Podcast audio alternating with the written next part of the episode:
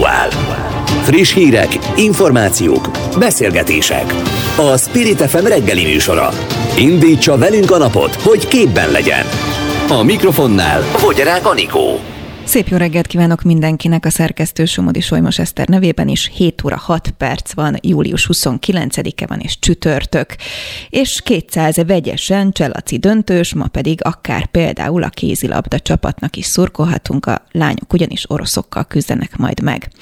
Arra a napra ébredtünk, amikor a 10 millió foci szakértő és a 10 millió pék országából most már úgy tűnik, hogy 10 millió hosszú katinka szakértő országa is lettünk, mindenkinek van véleménye.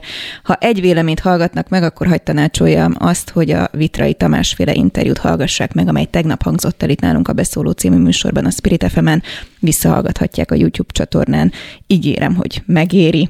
Olimpiával is fogunk majd foglalkozni, de majd csak a kettő óra végén, az adás legvégén, és sportpszichológussal beszélgetünk, például arról, hogy hosszú Katinka hogyan érezheti magát. De lássuk, hogy az első órában mi mindennel foglalkozunk.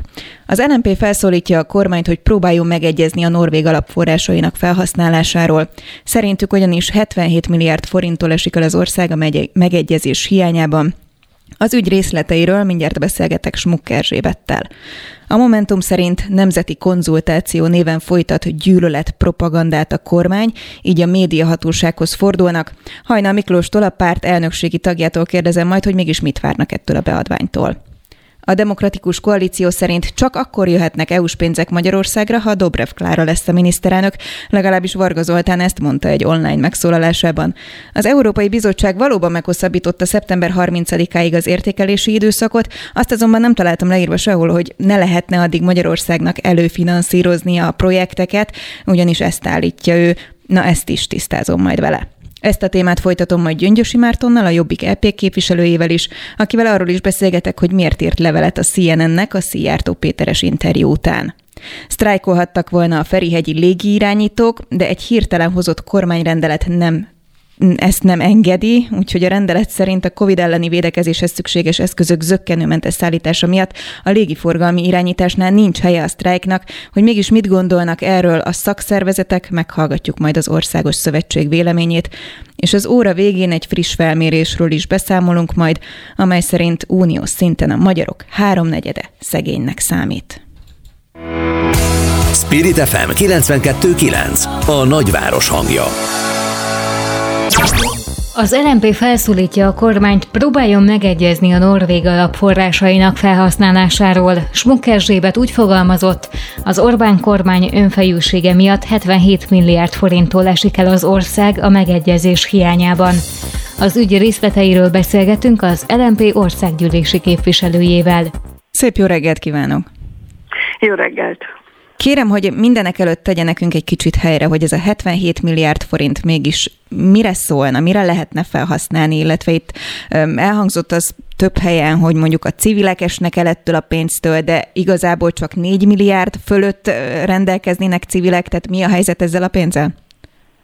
Tehát ez a 77 milliárd forint úgy állna össze, hogy ebből 4 milliárd forint civil tevékenységre jutna, és a norvég kormány Liechtensteinnel közösen arról döntött, vagy azt javasolta, hogy a, a pályázat elbíráló és lebonyolító egy független civil szakmai szervezet legyen.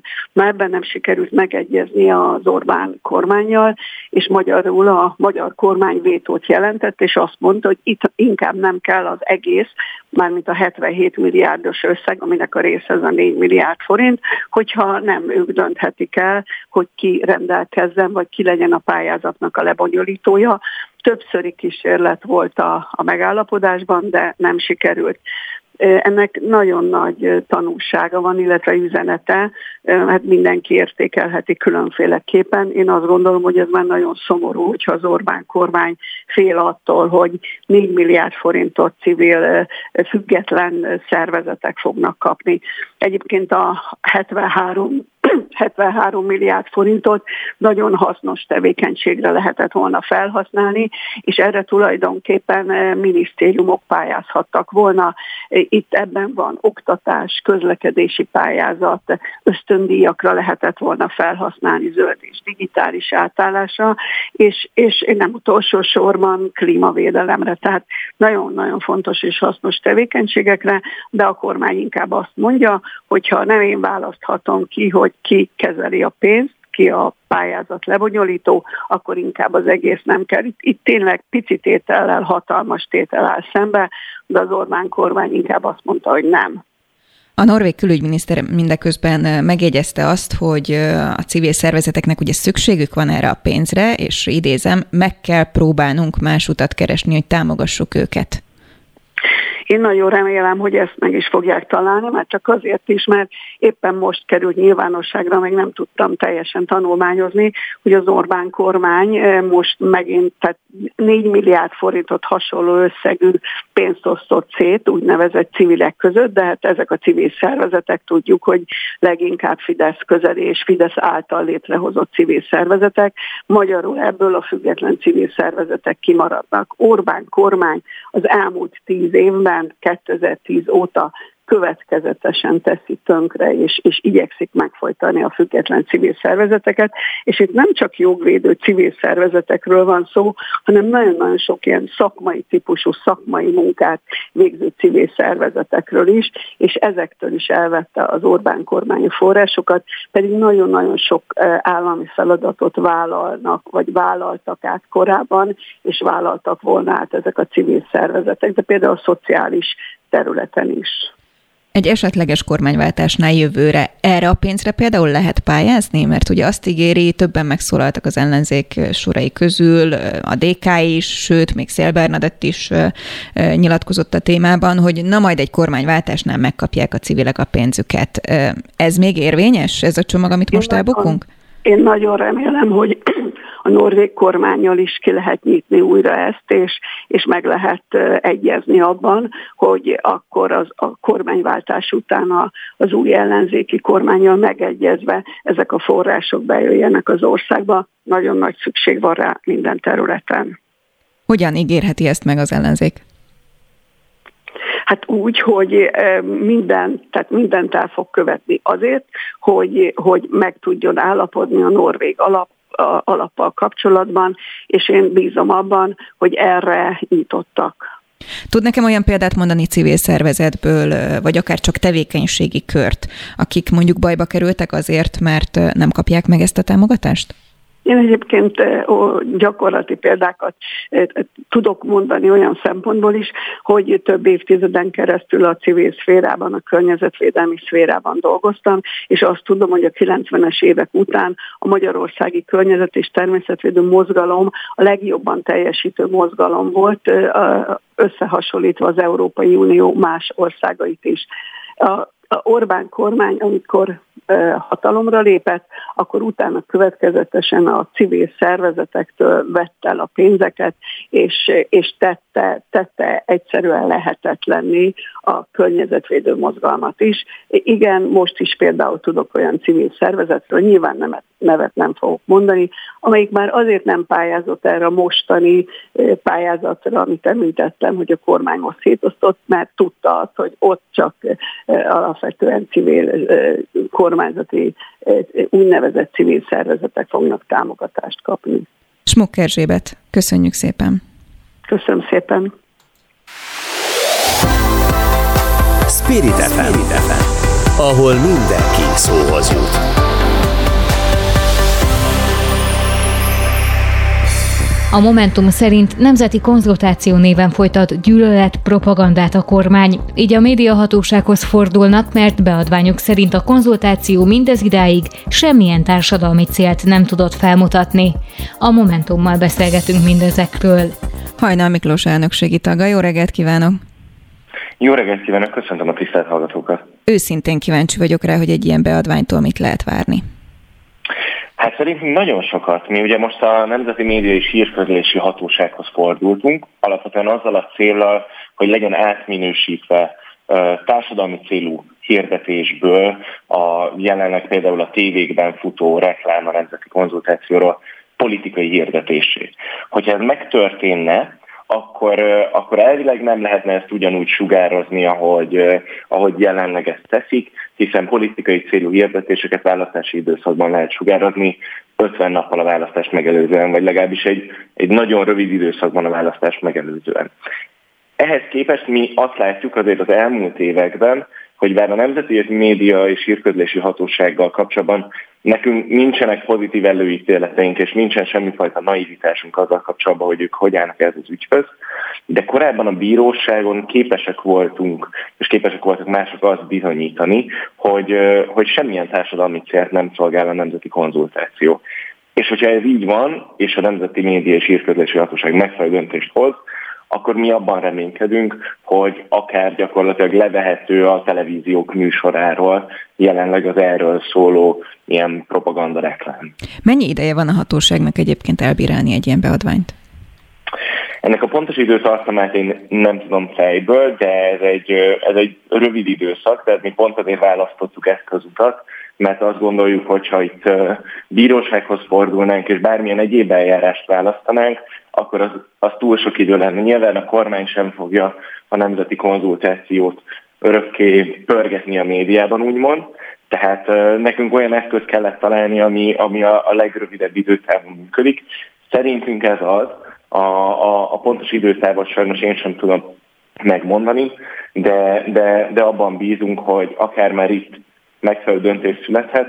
Nyilván, hogyha nem, akkor megyünk tovább a bírósági útra. Kérdezem naivan, hogy egyébként nincsen eleve egy definíciója annak, hogy mi számít nemzeti konzultáció, ugye nem biztos, hogy ennek, hogy mi számít politikai hirdetésnek, és mi számít társadalmi célú hirdetésnek?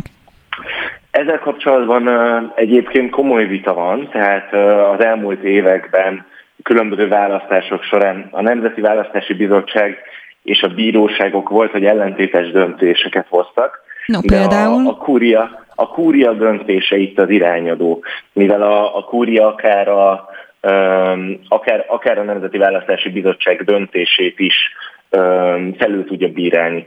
És például a 2014-es kampányban, amikor azt mondta a kormány úgy mond, hogy Magyarország jobban teljesít, hiába nem volt beleírva az, a, a reklámba, hogy ez, ez a Fidesz népszerűsítéséről szól. A bíróság megállapította, hogy ennek valójában azért köthető pártérdekekhez. És ez az elsődleges kritérium abból a szempontból, hogy most társadalmi célú reklámról beszélünk, vagy politikai reklámról, ha köthető pártérdekhez, akkor igenis az egy politikai célú reklámnak kéne, hogy legyen minősítve. Meglátjuk, hogy ezt milyen hamar tudjuk kiharcolni, akár bírósági úton, akár az NMHH-nál. No, akkor körülbelül válaszol is arra, nem, hogyha a médiahatóság mondjuk felteszi a kezét, hogy ez neki nem hatásköre eldönteni. Hatásköre egyébként, akkor itt kérdezem, akkor utána a bírósághoz kellene fordulni, és fordulnak-e? Szerintünk hatásköre, tehát szerintünk az NMHH-nak valójában ideális esetben saját magától el kellene járnia ilyen ügyben, és azt kellene mondania, hogy nincs rendben. Nyilvánvalóan azért tettük meg ezt a jelzést felük, mert azt látjuk, hogy önmaguktól nem fognak eljárni. Mi azt látjuk korábbi bírósági ítéletek alapján, hogy önmagában az, hogy a korábban úgy fogalmaztak, hogy a műsorszám fő üzenete, jelmondata, grafikai, vizuális kivitelezése, hogyha ezek részben már átfedést mutatnak, a, a, vagy részben egyez, egyezőséget mutatnak a kormánypártoknak a saját szlogenjeivel, üzeneteivel, akkor az már politikai reklámnak minősíthető. Tehát szerintünk ez, ez már most elbukna ezen a mércén, már olyan mércéken elbukik, amit korábbi bírósági ítéletek alátámasztanak, ezért az NMHH is hozhatna ilyen döntést. Ha nem fog, akkor nyilvánvalóan marad a bírósági út. Ez azt jelenti, hogy akkor biztosan bírósághoz fordulnak, hogyha nem kapnak kedvező döntést? Én azt gondolom, hogy ez, ez az egyetlen lehetséges opciónk, igen. Tehát nyilvánvalóan ki kell használni minden minden lehetséges jogi utat, ami, ami, ami rendelkezésre áll, de valamilyen ö, fellebbezési vagy feljebbviteli fórumnak mindig kell lennie, és, és én azt látom a, a legjobb lehetséges döntésnek, hogy a bírósághoz forduljunk. Reméljünk, hogy az hasonlóan bölcs döntést fog tudni hozni 2014-ben. Hajnal Miklós, köszönöm szépen a beszélgetést. Nagyon szépen köszönöm. Viszont hallásra. Aktuál. Friss hírek, információk, beszélgetések. A Spirit FM reggeli műsora. Indítsa velünk a napot, hogy képben legyen. A mikrofonnál Fogyarák Anikó. A DK szerint tarthatatlan a helyzet Magyarországon, és ha az ország azt szeretné, hogy az EU-s pénzek megfelelő módon érkezzenek hazánkba, akkor nincs más mód, mint miniszterelnököt váltani. Az általuk javasolt Dobrev Klára személyére. A napokban kiderült, az EU jelezte, nem lehet hazai forrásból megelőlegezni a helyreállítási támogatást, a magyar kormánynak is be kell tartania az unió által előírtakat. Varga Zoltán, a Demokratikus Koalíció frakció szóvivője. Jó reggelt kívánok! Valóban jelezte ezt az EU, hogy nem lehet előfinanszírozni, mert van, aki kritikával illeti önöket, hogy ilyenről nem volt szó? Ó, igen, olvastam én is az erre adott válaszokat, de hát ugye Valdis Dobrovski, az Európai Bizottság alelnöke egyértelműen leszögezte az elmúlt napokban, hogy meg kell előznie a magyar terv uniós jóváhagyását, hiszen a bizalomnak az egyik feltétele lehet, hogy az uniós helyreállítási alapból csak azokat a projekteket támogathatják, amelyek a döntéshozók közös jóváhagyásával születtek meg. Tehát az, amit itt Orbán csinál, ugye látjuk nagyon jó, 2012-ben mondta talán Orbán Viktor, hogy ez, amit ők csinálnak az Európai Unióban, az egyfajta pávatánc ez a játék. Én azt mondanom, hogy ez már most nem pávatánc, hanem ez valamiféle trógertangó, amit ők folytatnak. Elkeserítő, ami, ami történik az Orbán kormány körül.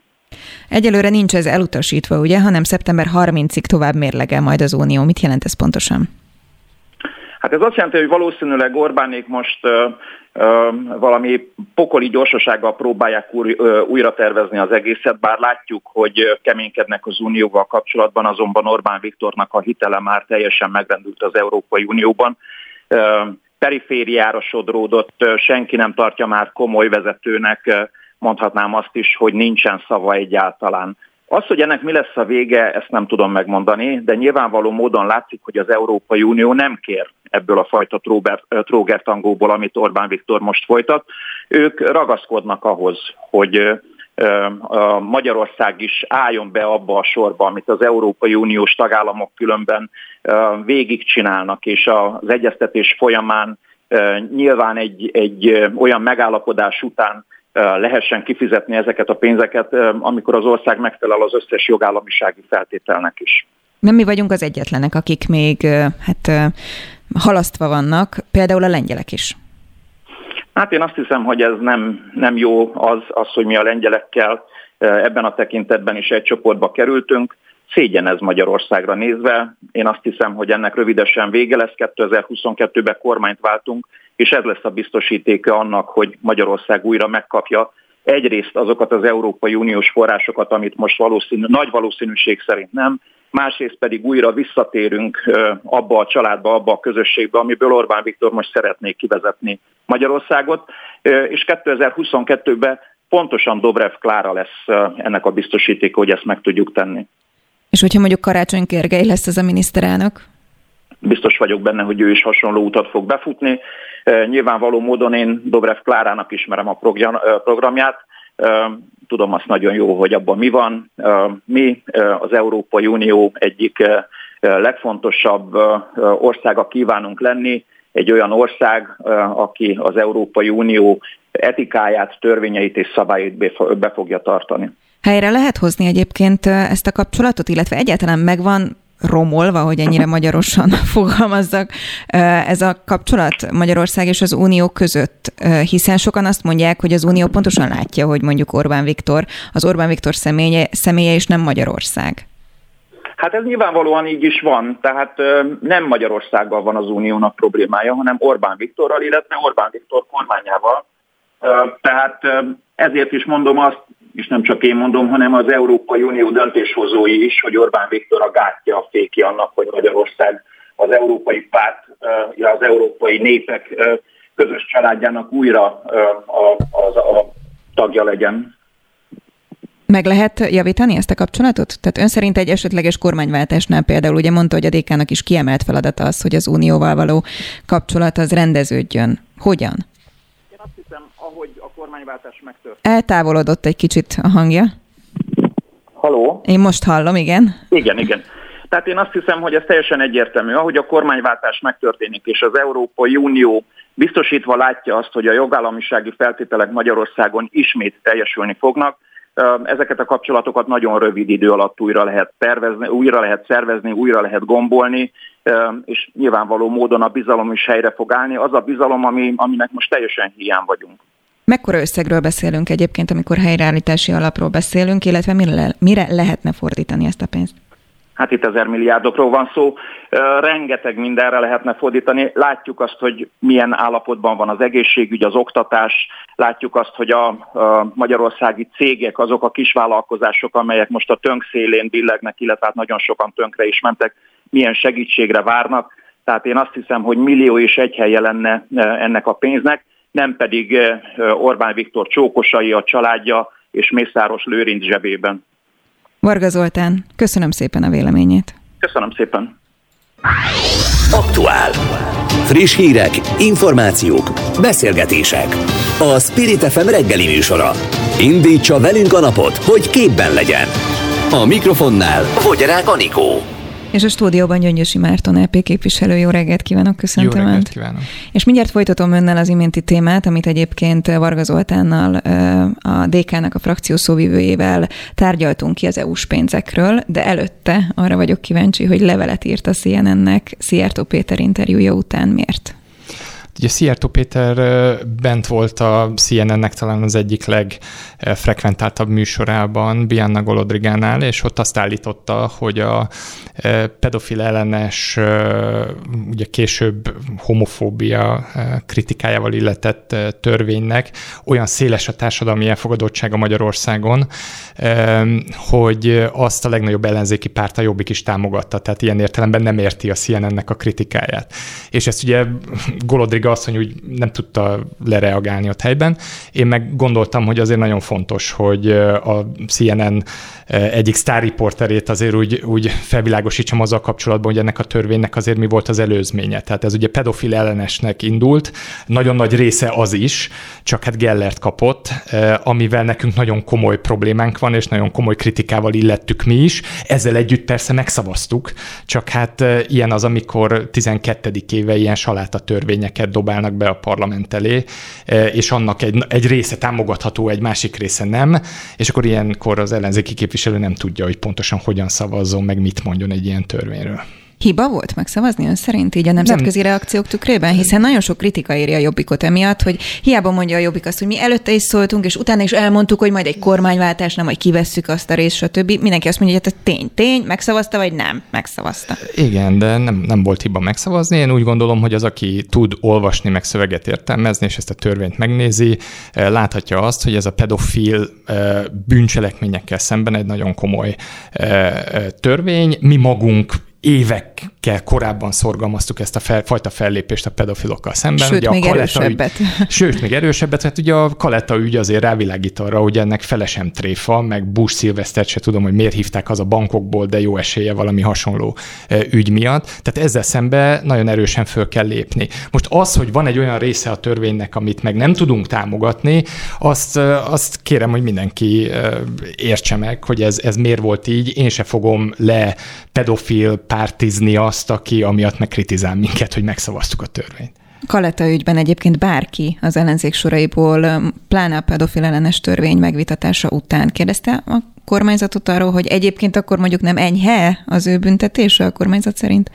Hát szerintem ez biztos, hogy fölmerült, én ugye nem követtem ennek így a sajtóban a visszhangját, de, de, de egészen biztos vagyok benne, hogy azért ez a téma ez, ez fölmerült, hiszen nem is volt olyan régen, és szerintem mindenkit fölháborította az, hogy miközben egy parlamenti képviselőt 10 millió forintra büntetnek azért, mert a ficsúr szót kimondja az Európa, vagy a, a, a plénum előtt, Kaleta Gábor 500 ezer forintra büntetik másik, ami azért a vicc kategóriája. Na, ugorjunk az uniós pénzekre.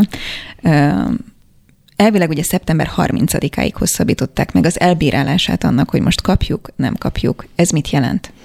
Ez annyit jelent, hogy a magyar kormány által benyújtott helyreállítási terv az revidiálásra szorul. Tehát azt át kellene dolgozni, ugyanis az Európai Bizottság még nem látja benne azokat a garanciákat, hogy ezek a pénzek, ezek ne valamelyik korrupciós csatornába folyanak bele, mint az európai pénzek általában szoktak Magyarországon. Egyébként ez nem rendkívüli, tehát ugye a kormány most próbál egy ilyen teljesen párhuzamos narratívát fölhúzni, erről is szólt egyébként ez a, ez a pedofil ellenes törvénynek, ugye gyorsan, ugye ez, erről azért kellett szavazni a parlamentbe, hogy el lehessen vinni ebbe az irányba ezt a témát. Ezt a kormány már korábban is csinálta, ugye a Sargentini jelentésből, ami 80 oldalon keresztül hosszasan sorolta, 2008 őszén fogadta el a parlament eh, kétharmados többséggel, hogy mik a jogállamisági problémák Magyarországon. A kormány azt az egy mondatot látta meg a Sargentini jelentésben, hogy a eh, migrációval kapcsolatban kritizálta a Sargentini a kormányt, és akkor ugye egyből migráns simogató lett az egész Európai Parlament, ők meg a migráció ellenes harcnak a felkent. Hát mondhatnám, hogy ez egy nagyon ügyes kommunikáció, nem? Hát ez, ez, ez szerintem a gazemberségnek a kategóriája lévén, hogy itt, itt nagyon komoly pénzekről van szó, tehát itt a magyar embereknek ugye hát 7,2 milliárd euróról szól, csak a visszanemtérítendő támogatás része. A kormány már lemondott egy körülbelül hasonló méretű összegről, amit hitel formájába vehetett volna fel Magyarország, körülbelül 0%-os kamattal, tehát ez is ajándék lett volna, hiszen ilyen kedvező kamatozású hitelt szerintem a piacon senki nem tud jelenleg fölvenni. De hát Orbán Viktornak nem ez a fontos. Ő Oroszországtól, Kínától úgy akar hitelt fölvenni, hogy ők jogállamisági kritikákat ne fogalmazzanak meg Magyarországgal szemben. Erről szól ez a történet. Nem buktuk még el ezt a pénzt azért, Persze, ugye? Nem hat országnak van még felfüggesztve, vagy meghosszabbítva ez az eljárása, e, és nem csak olyan országoké, mint Lengyelországé, meg Romániáé, hanem Észtországé, Finnországé, Svédországé, Máltáé. Tehát itt még vannak hát azért olyan... a svéd, meg Málta, azért az nem egy rossz kör, hogyha ebbe tartozunk hát, egyébként. Hát nem, nem de hát Svédország meg Finnország, tehát azért nem a korrupcióról híres, tehát ott valószínűleg én nem tudom, hogy mi a, a, az ő az helyreállítási mhm. tervükkel kapcsolatos kritikája az Európai Bizottságnak, de valószínűleg nem az, hogy ott, ott szakmányba lopják el a, az embereknek szánt pénzeket, de hogy, hogy vannak, tehát hogy itt, itt, itt, itt van egy komoly szakmai elbírálás. Az Európai Unió, vagy az Európai Bizottság ugye ki is bocsátotta ezt a, ezt a hosszú országjelentését, amiben megfogalmazta, hogy mi a, problémája Magyarországgal, és hogy a helyreállítási alap ból kifizetett pénzek visszatartása az ugye azért ezzel van összefüggésbe, az igazságszolgáltatásnak a kritikája Magyarországon, a médiának a függetlensége, a fékek és ellensúlyok rendszerének a működése Magyarországon, a parlament működésével kapcsolatos észrevételek, tehát erről szól ez, és nem a gyermekvédelmi törvényről, ahogy a kormány hívja. Olyan fogalmakat mond, amelyeket én nem látom azt, hogy mondjuk újra lehetne gombolni egy hónap alatt, vagy kettő. Tehát szeptember 30 azért nagyon, nagyon itt van a nyakunkon. Akkor innentől kezdve, hogyha Magyarország meg szeretné kapni ezt a pénzt, mit kellene csinálni csinálnia, és lehet-e ennyi idő alatt? Hát ugye egy ilyen helyzetben két dolgot lehet tenni. Átdolgozni a, a helyreállítási tervet, vagy pedig információkat szolgáltatni az Európai Bizottságnak azzal kapcsolatban, amivel kapcsolatban érdeklődik. Reális bármelyik? Hát a magyar kormányt is ismerve, ők belemennek majd egy ilyen csiki-csuki játékba. Egyébként mindig vissza lépni általában, tehát nem olyan bátrak ők, tehát a kommunikáció megvan, meg a nagy habverés, ugye a, a, a szabadságharcos retorika, de azért, ha megnézzük a, a, a, a történelmét a Európai Unió és a Magyarország közötti vitáknak, abban mindig az van, persze ez a kormányzati médiában nem szokott túl sok hangsúlyt kapni, hogy a magyar kormány mindig visszakozik, és egy picit módosítja, mint ahogy a civil ellenes törvénybe is azért utólag sikerült ugye azért, azért azt revidiálni, csak hát közben a CEU elköltözött Magyarországról, hát na bum, ugye ez a magyar kormányzat kommunikációjáról szól, nem pedig érdemi dolgokról. Gyöngyösi Márton, a Jobbik LP képviselője, köszönöm szépen. Köszönöm a lehetőséget. Spirit FM 92.9 A nagyváros hangja. Keveslik a béremelést, így kedden sztrájkba akartak kezdeni a Ferihegyi légirányítók. Ezt azonban két keddi kormányrendelet ellehetetlenítette számukra. Az Orbán Viktor miniszterelnök által szignózott rendeletek szerint a Covid elleni védekezéshez szükséges eszközök zöggenőmentes szállítása miatt a légiforgalmi irányításnál nincs helye sztrájknak. Hogy ez mit vetíthet elő a szakszervezeteknél, erről beszélgetünk Kordás Lászlóval, a Magyar Szakszervezetek Országos Szövetségének elnökével. Jó reggelt kívánok, köszöntöm Önt! Jó reggelt kívánok! Hát ez egy nagyon hirtelen jött döntés volt, nem? Vagy legalábbis sokan meglepődtek, hogy hopp, hirtelen kettől lehetne sztrájkolni, ja, kedreggel kiderült, hogy nem. Abszolút, ez, ez mindenféle egyeztetés nélkülözött, tehát teljesen szakmai alapokat is nélkülözte egyébként ez a döntés. Gyakorlatilag az történt, hogy megjelent a Magyar Nemzetben egy egy írás arról, hogy hát konfliktus van a hungara kontrollnál, és ott a légirányítók úgy tűnik, hogy, hogy sztrájkot fontolgatnak. Majd erre hirtelen megjelent egy kormányrendelet, ami betiltja ezen a területen a sztrájkot. A veszélyhelyzet kapcsán ilyet tud csinálni a kormány, tehát ez, ez gyakorlatilag bármikor, bármilyen területen előfordulhat. Mondjuk a veszélyhelyzet kapcsán kb. bármit tud csinálni a kormány, nem? Pontosan így van, tehát ezt is meg tudja csinálni. Én azért azt gondolom, hogy ez, ez inkább a joggal való visszaélés területe már, tehát ezzel a veszélyhelyzeti szituációval való visszaélést jelent ebben a pillanatban, hogy egyszerűen megtiltja, hogy sztrájkot szervezzenek a munkavállalók, tehát gyakorlatilag megfosztja őket attól, hogy, hogy a magasabb bérekért, a jobb munkakörülményekért eh, akcióba kezdjenek. Tervezték egyébként? Tehát lett volna uh, sztrájk? Vagy csak a jogunkat féltjük, hogy nem lehet sztrájkolni? A, a sajtóból tudom, vagy értesültünk mi is erről a hírról. Ez a szakszervezet, aki itt sztrájkot szervezett, gyakorlatilag nem tartozik egyik ágazati szervezetünkhöz uh-huh. sem, és konfederációs sem tartoznak, tehát ők ilyen függetlenként, szabad csapatként eh, működnek. Tehát a konkrét esetről keveset tudok, csak annyit, amennyi uh-huh. a sajtóba megjelent. A sajtóba az jelent meg, hogy kedden ők már be is jelentették, hogy sztrájkba fognak lépni. Aztán, hogy ebből lett volna-e későbbiekben egy tartós, elhúzódó munkabeszüntetés vagy nem. Hát ez nyilvánvalóan a munkavállalók elhivatottságán és akaratán múlik, mert azért a, a sztrájki joga az nem a szakszervezeté, hanem az a munkavállalóé. Tehát amikor bemegy ő reggel dolgozni, a munkavállaló akkor nyilatkoznia kell arról, hogy ő sztrájkol aznap, vagy nem, és hogyha sztrájkol, akkor el kell menni a sztrájk kijelölt sztrájk helyiségbe. Tehát a szakszervezet ilyen értelemben a szervező szerepet eh, látja el, eh, de a jog, a sztrájki joga az a munkavállalói. Mindenhol kellene lennie ilyen sztrájk helységnek. Én ilyen nem hát találkoztam meg. Ilyenkor, ilyenkor ki kell jelölni a munkáltatónak, tehát ez bármilyen ah. helység lehet. Tehát kifejezetten okay. ezért nem kell tartani egy irodát vagy egy helyiséget, ahol, ahol amit sztrájkhelységnek hívunk, hanem akkor, amikor sztrájk van, akkor ki kell jelölnie kötelezzen a munkáltatónak egy helyiséget, ahol a sztrájkoló dolgozók eltöltik az idejüket. No, mi a tapasztalat egyébként, és akkor egy kicsit innentől ugorjunk és általánosítsunk. Egyáltalán mi magyarok mennyire használjuk ezt az eszközt, amit sztrájknak hívunk? Hát olyan, olyan alsó középmezőnyben vagyunk, hogyha az európai gyakorlatot nézzük. Vannak azért sztrájkok, nem minden sztrájk körül van, a, van nagy média felhajtás, van, amikor csak egy két órás figyelmeztető sztrájk is elég, és azonnal érzékelje a munkáltató, hogy neki engednie kell. Pölő, ez milyen területen izgalmas, mondjuk valamilyen gyárnál, vagy? Hát igen, általában nézd, ott szoktunk, vagy ott tudunk igazából eredményes és érvényes sztrájkot szervezni, ahol azért, azért nagyobb tömegben vannak jelen a munkavállalók. Ez azt jelenti, hogy legalább egy olyan olyan 50 fő feletti vállalkozás az, ahol már eh, értelmezhető egyáltalán a munkahogyi kapcsolatok rendszerében az, hogy eh, van szakszervezet, üzemi tanács, vannak ezek a, a szervezetek, akikkel egyeztet a munkáltató, és nyilván mindenkinek megvan a saját jogosítványa ezen a területen, amit a munkatörvénykönyve szabályoz, a szakszervezetnek a gyakorlatilag a legerősebb eszköze a munkáltatóval szemben érdekérvényesítésre az a sztrájk. E, ugye ez, ez egy ilyen szándékos károkozási eszköz.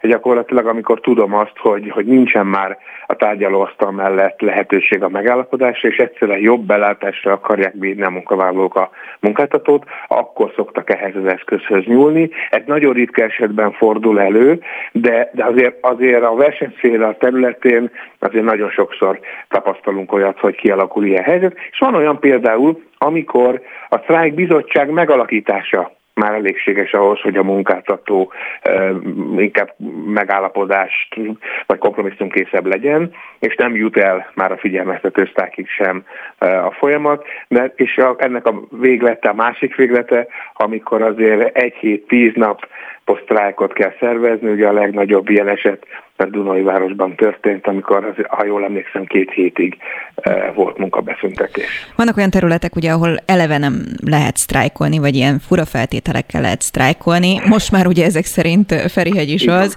e, de mondjuk az egészségügy, vagy az atomerőmű, ők mit tehetnek érdekérvényesítésképpen? Így van, tehát ha, ugye ezt ketté kell választani, mert igazából van a versenyszféra, ahol gyakorlatilag ma a sztrájkjog gyakorlása, hát az eddig azért az szabad volt. És van a közszolgáltató szféra, a közszolgáltató szférának az a sajátossága, hogy ott van el, úgynevezett elégséges szolgáltatás. Az elégséges szolgáltatás az azt jelenti, hogy mindenképpen valami minimális ö, ö, működést kell biztosítani. Ilyen például a közlekedés, ahol, ahol az, hogy az állampolgárok sürgős esetben el tudjanak jutni A pontból B pontba, ahhoz muszáj működni a közlekedésnek, tehát teljes sztrájkról, tehát százszázalékos leállásról ugye ilyen esetekben nem lehet beszélni. Ilyen például, ahol kifejezetten tilos a sztrájk, olyan is van, tehát ez, ez, hogy mondjam, nem idegen a joggyakorlattól. Itt a kérdés ennek a köre, hogy mit szabályoz, milyen területeket szabályoz így módon a kormányzat. Általában fegyveres és rendvédelmi területek azok, ahol tilos. Azt rák így a rendőrség, honvédség, eh, tűzoltóság, van ilyen katasztrófavédelmi tevékenység, ahol tilos a és akkor vannak olyan, itt teljesen kizárt, tehát itt nem lehet uh, sztrájkolni, ugye és ennek a körét bővítette most ezzel a kormányrendelettel a kormány is, azt mondta, hogy akkor a légiszállítás is ilyen, hogy a légirányítás is ilyen, hogy, hogy nem lehet ott sem sztrájkolni.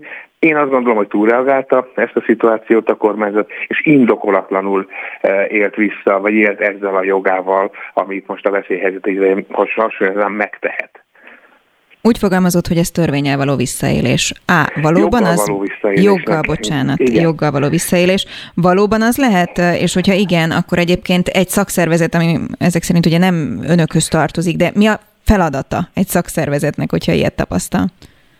Én hát, hát két, két irányba tudunk elmenni. Egyrészt, hogyha van olyan munkavállaló az érintetti körben, akinek, aki sztrájkolni akart, de ezzel a kormányrendelettel megtiltották neki, azzal én azt gond, úgy gondolom, hogy ha ő vállalja, akkor mi a képviseletét ellátnánk ebben az ügyben, mert hiszen az ő joga, a sztrájkhoz való joga került most korlátozásra, csorbításra. Én azt gondolom, hogy ez, ez megérne egy próbapert, hogy ilyen esetben, adott esetben akár az ombudsman mit mond erre, az alapjogi biztos, hogy ez alaptörvénybe ütköző vagy nem. Akár, jog, akár bírósághoz is lehet fordulni ilyenkor, hogy ez az alapjog sérül-e vagy sem. Hát érdekes per lenne ez, de hogyha van ilyen munkavállaló, aki adja hozzá a nevét, akkor mi természetesen ezt felvállaljuk. A másik irány, hogy adott esetben mi próbálunk meg, mint szakszervezet e, ilyen kérdésekbe e, fellépni, erre is van lehetőség, mi is fordulhatunk, vagy az ombudsmanhoz, mi is fordulhatunk e, nemzetközi szervezetekhez, amit egyébként szándékunkban is áll, így például az ILO hoz szeretnénk fordulni, most már az öt szakszeti, vagy itt van egy szakszeti csoport, konfederáció, aki, aki úgy gondolja, hogy, hogy az ilo ezt meg kellene vizsgálni, hogy csorbul-e a sztrájkhoz való joga a munkavállalóknak. Tehát Európai Szakszeti Szövetséghez lehet fordulni. Tehát nagyon sok lehetőség van arra, hogy vizsgálják meg ezt a kérdést, és és mondja róla véleményt eh, jogi értelemben a hatóság. Egy nagyon érdekes eh, dologra szeretném felhívni a figyelmet, hogy gyakorlatilag ez egy olyan gyakorlatot próbál bevezetni a sztrájk eh, szabályzásba, ez a mostani kormányrendelet, most már kormányrendelet, hogy például gyakorlatilag bármelyik területre azt lehet mondani veszélyhelyzet esetén, hogy az a tilos a sztrájk. Ma mondjak egy példát, ami klasszikusan egyébként nem korlátozott sztrájk tekintetében, például a közlekedés, tehát teljes korlátozás nincs, például az árufuvarozás. Hogyha ha megnézzük, akkor a kereskedelmi cégekbe eljutó áru, az ugye áruforrozó cégeken keresztül megy adott esetben mondhatja azt a kormány, és ez csak kérdés, mondhatja azt a kormány, ha ott kialakul a tervforozóknál egy ilyen konfliktus, hogy hogy az ellátásbiztonság fenntartása értekében nem lehet ezen a területen sztrájkot szervezni. Na ez már, ugye ez megint egy, megint egy következő terület, ami Hát veszélyhelyzet esetén mondhat ilyet, jogi értelemben, de én azt gondolom, hogy, hogy túlreagálása ez, a, ezeknek a szituációknak. Igenis meg kell adni ilyen helyzetben is a munkavállalóknak az érdekérvényesítési lehetőséget, és indokolatlanul nem szabad szűkíteni az ő jogaikat. Kordás László, a Magyar Szakszervezetek Országos Szövetségének elnöke, köszönöm szépen az információkat. Köszönöm szépen én is. Köszönöm, viszont hallásra. Üzleti szektor. A Spirit FM reggeli műsorának gazdasági percei. Üzleti információk, ingatlanpiaci adatok, pályázati lehetőségek, gazdasági hírek. Minden, ami anyagilag fontos lehet. Uniós szinten a magyarok háromnegyede szegénynek számít. A kelet-európai országok többsége az elmúlt 15 évben faragni tudott jövedelmi hátrányából az unió átlagához képest. Egyetlen kivétel van Magyarország. Az anyagi helyzetünk javult ugyan, de éppen olyan ütemben, ahogyan az EU átlag is. Vagyis 2005 és 2017 között nemzetközi összevetésben tapottat sem léptünk előre, számolt be a 444.hu a tárki munkatársainak tanulmánya alapján alapján. Erről beszélgetünk vendégünkkel, a Tárki ZRT kutatójával, Gábor Andrással. Jó reggelt kívánok! Jó reggelt kívánok, üdvözlöm a hallgatókat. No, ez most egy nagyon rossz hír, vagy egy elvárható folyamatnak a része? Hát azt gondolom, hogy ez egy, hát egy nagyon összetett folyamatnak a, az eredménye. Ugye mi azt vizsgáltuk ebben a tanulmányban, és nem koncentráltunk ebben Magyarországra, hanem, hanem az összes Európai Uniós tagországot elemeztük, hogy az elmúlt mintegy 15 évben, tehát 2005 óta volt-e konvergencia az EU tagországok között a háztartások jövedelmének a tekintetében. Ugye ennek a, tehát volt-e felzárkózása a rosszabb helyzetben lévő országok részéről. Ugye ez egy általánosabb kérdés, amit hogy a gazdaságkutatók is vizsgálni szoktak. Ebben a, a mi elemzésünkben az, az a, hát nem tudom, különleges mondjuk így, hogy nem, nem makrojövedelmek, vettünk figyelemben, hanem a háztartások jövedelmét vizsgáltuk. No, és akkor ez mit mutat pontosan? Hát ez tulajdonképpen azt mutatja, amit a makrogazdasági elemzések is valamelyest megmutatnak, vagy hát az, ez az egyik eredménye, amit a felvezetésben is hallottunk, és Magyarország tekintetében talán valóban ez a, ez a legfontosabb, hogy a, a regionális összevetésben nem, tehát Magyar, Magyarország valamelyest hátrányba került a, a, a többi országgal szemben, hogyha a konvergencia folyamatát nézzük. Tehát 2005 óta valóban Magyarország esetében a háztartás jövedelmeknek a, a mediánya, a középértéke a 2005-ben és 2017-ben is az Európai Uniós medián 40%-át érte el. Segítsen nekem ezt értelmezni, hogy ez hogy lehetséges, amikor ugye azt halljuk mindenhonnan, hogy Magyarország jobban teljesít, soha olyan jó foglalkoztatási adatok nem voltak, mint most, igen, a, a, azért említettem az elején, hogy ezek, ugye ezek hosszú távú uh-huh.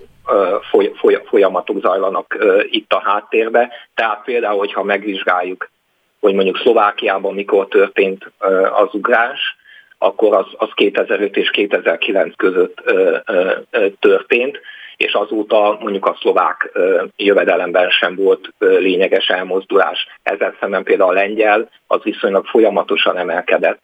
Tehát itt részben a, a, a válság előtti időszak folyamatai játszanak szerepet, részben maga a válság, tehát az, hogy Magyarországot a, a többi közép-kelet-európai országhoz, vagy visegrádi országhoz képest súlyosabban érintette a válság, illetve az azóta tulajdonképpen a 2009, 2013 közötti válság időszakot követő felzárkózás is alapvetően ahhoz volt elégséges, hogy, hogy, hogy szinten tartsa Magyarországot míg a, például a, Lengyelország tovább tudott fejlődni. Világos. A mostani hát válság, Covid helyzet uniós szinten egyébként mikor látható majd egy ilyen típusú felmérésben? Hát, Tehát említett, hogy itt évekkel a... ezelőtti folyamatokról van szó, amiket láthatunk most, amit most megélt az egész világ vagy az Európai Unió válságként az elmúlt mondjuk bő egy évben. Az önöknek, kutatóknak mikor lesz látható? Azért a mi tanulmányunkban a legutolsó vizsgált év az 2017 volt, mégpedig azért, mert akkor volt az elemzés pillanatában elérhető a legtöbb uniós tagor, vagy minden uh-huh. uniós tagországra adat. Ezeknek a háztartás vizsgálatoknak az az egyik problémája valóban, hogy csak késéssel tudnak információt nyújtani. Ez kb. egy két, mire aztán a, a, az elemzés elkészül, két-három év késéssel tudnak csak ezek a vizsgálatok elkészülni, mivel a jövedelmeknek a, a akkor látható az, hogy... Értelmez, tehát a, a, az adatfelvétel és annak a, a, aztán az elemzése való előkészítése ez hosszabb időt vesz igénybe, mint például a foglalkoztatási Adatok. statisztikák, amelyek, amelyek sokkal hamarabb rendelkezésre állnak, és mondjuk negyedéves rendszerességgel követik őket, míg a jövedelmeket éves rendszerességgel. Világos. Gábor hát, András, a tárki kutatója, köszönöm szépen, hogy segített a számok mögé nézni. Szép napot kívánok! Köszönöm, viszont hallásra! Aktuál. Friss hírek, információk, beszélgetések. A Spirit FM reggeli műsora. Indítsa velünk a napot, hogy képben legyen. A mikrofonnál Fogyarák Anikó. 8 óra 6 perc van, jó reggelt kívánok azoknak is, akik esetleg most csatlakoznak hozzánk, és gyorsan elmondom, hogy a következő egy órában mi mindennel fogunk foglalkozni. Zajlanak az egyeztetések a kormány és a munkaadók között a jövő évi minimálbér és garantált bér minimum emeléséről. Az előbbi akár 200 ezer forintra is emelkedhet. Hogy mit jelent ez a munkáltatókra nézve, kitárgyaljuk a Vállalkozók és Munkavállalók Országos Szövetségének főtitkárával mindjárt. Augusztustól indul a se- sebesség alapon működő hűségpontrendszer. Ez egy olyan alkalmazás, ami azt jelenti, hogy ha a felhasználó betartja a szabályokat, akkor pontokat kap, amiket kedvezményekre és ajándéktárgyakra lehet beváltani ösztönző lehet-e a nem büntető, hanem jutalmazó rendszer, az ORFK illetékesével beszéljük majd meg. Itt a nyár közepe, van, aki még mindig kivár a nyaralás tervezésével, és van olyan is, aki már szinte sehova sem tud elmenni, mert minden foglalt vagy drága. A külföldi lehetőségeket beszéljük át Kis Robert Rihárd turisztikai szakújságíróval. Natur kozmetikumokat vizsgál a fogyasztóvédelem, hogy valóban természetes összetevőket alkalmaznak-e a cégek, ahogy hirdetik magukat. Az eredményekről kérdezem majd a fogyasztóvédelemért felelős helyettes államtitkárt. És olimpia más szemmel sportpszichológussal beszélgettünk majd nem csak hosszú katinkáról, hanem egyáltalán hogyan lehet megélni sikert, kudarcot, covid helyzetet egy sportolónak, vagy épp azt, ha úszás közben elszakad a nadrágja. Spirit FM 92.9 A nagyváros hangja. Már zajlanak az egyeztetések a kormány és a munkaadók között a jövő évi minimálbér és garantált bérminimum emeléséről, adta hírul a Portfolio.hu. A várakozások szerint jövőre 200 ezer forintra emelkedhet a kötelező legkisebb munkabér, és 260 ezer forintra a garantált bérminimum. Ezt részben adócsökkentéssel kompenzálnák a munkáltatók felé. Erről beszélgetünk a VOSZ főtitkárával. Párdusz László, jó reggelt kívánok! Jó reggelt kívánok! No, mit jelent ez a munkáltatókra nézve egyáltalán? Hol tart ez az egyeztetés? Mit lehet tudni? Hát egyelőre háttéregyeztetések folynak, ugye ennek a hivatalos szintere ez a versenyszféra és a kormány állandó konzultációs fóruma, ez a VKF röviden, de minden évben a VKF-en tárgyaljuk meg a minimálbér, garantált bérminimum ügyeket, és minden mást is, ami a munka világát érinti. Ezek az egyeztetések még nem kezdődtek el, ezek majd szeptemberben várhatók, de mivel felmerült ez a, ez a kérdés, és ebben benne volt ugye a nemzeti konzultációban is, ezért én nagyon örülök neki, hogy a háttéregyeztetések már zajlanak, így hát esély van arra, hogy egy jó kompromisszum fog születni ebben a témában. No, mert honnan indulunk? Tehát mi a két fél álláspontja, és mi számít kompromisszumnak? Egyáltalán ez a 200 ezer forint, ez nagy emelésnek számít-e? Feltétlenül nagy emelésnek számít, hiszen a jelenlegi bérhez képest ez egy közel 20%-os emelés, 19,5%, hogyha belegondol, akkor ez, ez igazán egy bérrobbanásnak is nevezhető. Természetesen a legkisebb bérekről van szó, de eh, ahogy, ahogy mondani szoktuk, ez egy bértorlódást okoz mindenképpen a gazdaságban, tehát a legkisebb béreket meg kell emelni, hogy ez egy kötelező minimum beszéljünk a minimálbérről 19,5 vagy 20 hát százalékkal kereken, akkor a kicsit fölötte keresőket majdnem ennyivel meg kell emelni, és akik lényegesen többet keresnek, mint a mondjuk a vállalkozásnál a legkevesebbet keresők, ők is azt fogják mondani, hogy jó, jó, hát a, a rendben van, hogy a kötelező minimál, minimális bért megemelték 20%-kal, de hát akkor az én béremet is emelni kell, ha nem is 20-szal, de jelentősen. Ezt hívjuk bértorlódásnak, és hogyha belegondolunk, vagy hogyha emlékszünk a 2016-os bérmegállapodásra, ott is 2017-től egy hasonló mértékű bérrobbantásra került sor. 2016-ig körülbelül 4-5 százalék volt az átlagbér növekedése Magyarországon, ezt követően pedig két számjegyű 10 százalék körüli volt, volt a bérnövekedés, a bérfejlődés Magyarországon. Ez köszönhető többek között a minimális bértételek jelentős növelésének. Na mindennek több oldala van, úgyhogy nézzük valóban a munkáltatók oldaláról is mindezt. Nyilván, hogyha valaki munkavállaló, akkor minél többet keres, annál jobb. Ez szuper, senki nem vitatja. Munkáltató oldalról mit jelent mindez, illetve van, aki azt mondja, hogy ha mondjuk egy nagy mértékű minimálbéremelés van, akkor az hajthatja arra a munkáltatót, hogy akkor inkább feketén dolgoztassa az adott munkavállalót, mert hogy mondjuk túl nagyok a járulékok. Így van, a legális foglalkoztatás ellenhat egy, egy olyan minimálbéremelés, vagy egy olyan bérfejlődés, vagy bérfejlesztés, kikényszerített bérfejlesztés, aminek nincs meg a nincs meg a gazdasági háttere. Ugye milyen gazdasági háttérről beszélek? Hát mindenek előtt a termelékenységről.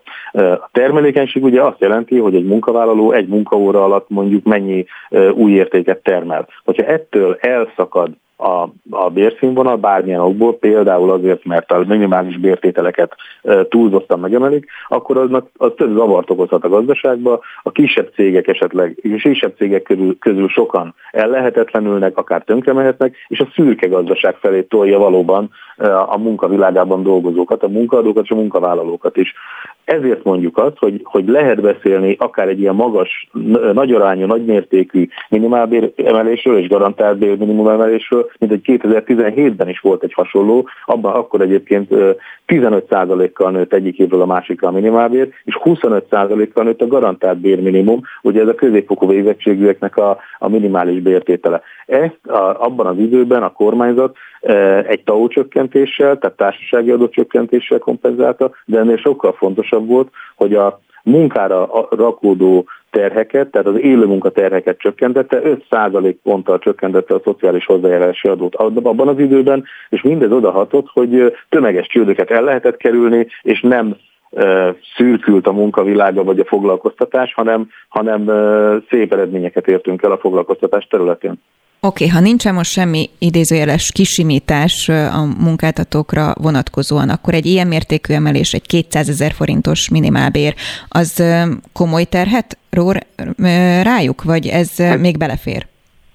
Nézze, a, gondoljon bele, hogy, hogy vannak a munkaadóknak ugye költségei, és például a, a, a munkaintenzív ágazatokban vagy szakmákban ez azt jelenti, hogy a munkabér költsége a legkisebb keresőknél 20%-kal nő egyik évről a másikra. Tehát egy jelentős költségtétel 20%-kal emelkedik. De más mondok, hogyha az előbb, amit említettem, ezt a munkabér torlódást, akkor mondjuk 10-12%-kal emelkedik az átlagos bér. Hát ezt ugye nagyon sok vállalkozás nem fogja tudni kitermelni. Főleg egyébként megnéztük az adatokat, elemeztük a statisztikákat, minél kisebb egy vállalkozás, annál alacsonyabb a bérszint, annál magasabb a, ez a hatás, annál, annál jelentősebb ez a hatás. Tehát ugye azt, lehetne mond, azt lehet, úgy lehet megfogalmazni, hogy a legnagyobb bajban a hazai mikro, kis és középvállalkozók lennének, hogyha nem lenne ellentételezés. De még egyszer mondom, én bízom benne, hogy lesz jelentős ellentételezés. Ugye jelenleg a kormányzat azt ígérte, hogy jövőre 2% ponttal csökken a szociális hozzájárulási adó praktikusan, hát fél százalékkal a szociális hozzájárulási adó, és másfél százalékkal a munkaerő piaci járulék ugye beolvasztásra kerül, ez összességében 2% pontot jelent, de akkor még nem tudtuk, hogy egy ilyen magas minimálbéremelésre készül a kormányzat. Én biztos vagyok benne, hogy a tárgyalások során el tudunk érni egy ennél magasabb járulékcsökkentés, hogy ne legyen baj. Perlusz László, köszönöm szépen, hogy a rendelkezésünkre állt. Köszönöm, hogy kerestek, minden jót maguknak. Spirit FM 92.9 A nagyváros hangja. Indul a sebesség alapon működő hűségpontrendszer. Az augusztus első napjaiban induló OBB Point elnevezésű applikáció a világon az első sebesség alapon működő hűségpontrendszere. Hogy miként is működik mindez, és mit kell róla tudni, Berzai Zsolt rendőralezredest kérdezzük. Jó reggelt kívánok, köszöntöm Önt! Jó reggelt, üdvözlöm a hallgatókat. Engem leginkább az izgat, hogy lehet jutalmazással ösztönözni, mert általában büntetéssel szoktak, hogyha rendőrségről beszélünk. Az is csak egy eszköz a rendőrség kezében, de higgyel nekem nem ez a célunk, tehát nem a szankciók kiszabása, mert akkor már elkövette a jogsértést a járművezetője. Szeretnénk meggyőzni őket, és az applikáció és ezen programnak az egyik eleme, hogy lehet úgy is szabályosan, illetve haladni az autóval, hogy közben szabályosan közlekedünk, jutalmazunk, igen, de ebben van egy csavar. Tehát nem csak a gépjármű vezetője töltheti le és használhatja ezt az alkalmazást, hanem az utasa, vagy akár a gyermeke, kiskorú hozzátartozója, tehát van benne egy játék. A program úgy indul, hogy ugye, amint elérhetővé válik az Apple Store-ban vagy a Google Play áruházban, akkor azt letöltve, telepítve egy rövid regisztrációs folyamaton kell átesni. Itt nem kell semmi, csak egy szabadon választott e-mail cím és egy kitalált, akár kitalált felhasználói név. Tehát nem azonosítjuk be, nem ez a célunk, mert mint mondottam, nem csak járművezetők használhatják. Utána pedig jön egy karakterépítése. Egy rendőr karaktert kell felépíteni, kiválaszthatja felhasználó, hogy éppen közlekedési, közrendvédelmi, vagy kommandós, vagy éppen helikopterpilót, vagy motoros legyen, és így fejlesztheti az összegyűjtött pontokból a gyermek ezt a karaktert, újabb felszereléseket vásárolhat belőle. Az édesapa vagy az édesanyja, vagy aki használja, az pedig a gyűjti a pontokat, az később levásárolhatja. Mit kell ehhez tenni? Az adott szakaszon a megengedett sebességgel kell közlekedni a gépjárművel, tulajdonképpen szakassebességet mérünk, és amint ezt teljesítette ezt a szakaszt, akkor megkapja a pontokat, amelyik gyűlik a számláján folyamatosan, és ezt a programhoz csatlakozott partnereknél beválthatja, levásárolhatja, vagy a pontokat ugye adott forintértékben, vagy százalékos kedvezményt fog kapni. Mondok egy példát, például megihat egy kávét valamelyik benzinkúton, vagy egy automosást ebből rendezhet, vagy járműalkatrészből kaphat kedvezményt, és akkor itt jön a csavar, tehát aki nem akarja... Tele van csavarra. Tele van csavarra, akkor ugye egy tárgyremény sorsáláson is részt vesznek a felhasználók, tehát úgynevezett rendfokozat kap az, aki gyűjti a pontokat, egy elért pontszám után ugrik egy rendfokozatot, tehát közben megtanulja a katona, illetve a rendőri rendfokozatokat is a felhasználó. Tehát ö, ö, ezek a tárgyeremények pedig értékes ajándékok lesznek, mobiltelefon, távlagép, számítógép, elektromos kerékpár, és a földi reményénk szerint akkor egy személygépkocsi. Egy rendőrautó. Igen, egy újabb csavar. Már. Nincs több csavar a történetben. Ja, de még egy van. Na, no. hogyha akkor már itt tartunk, tehát a mobiltelefon használata a járműben, ugye elmondjuk, hogy ez mennyire Hoppá, ugye? Figyelem elvonó hatás, és akkor a progr- ilyen programmal jön ki a rendőrség. Na most ez a program a, a háttérben fut. Aki akar egyébként nézheti a képernyőn, egyébként egy kilométer órát fog látni, és ö, különböző reklámfelületeket.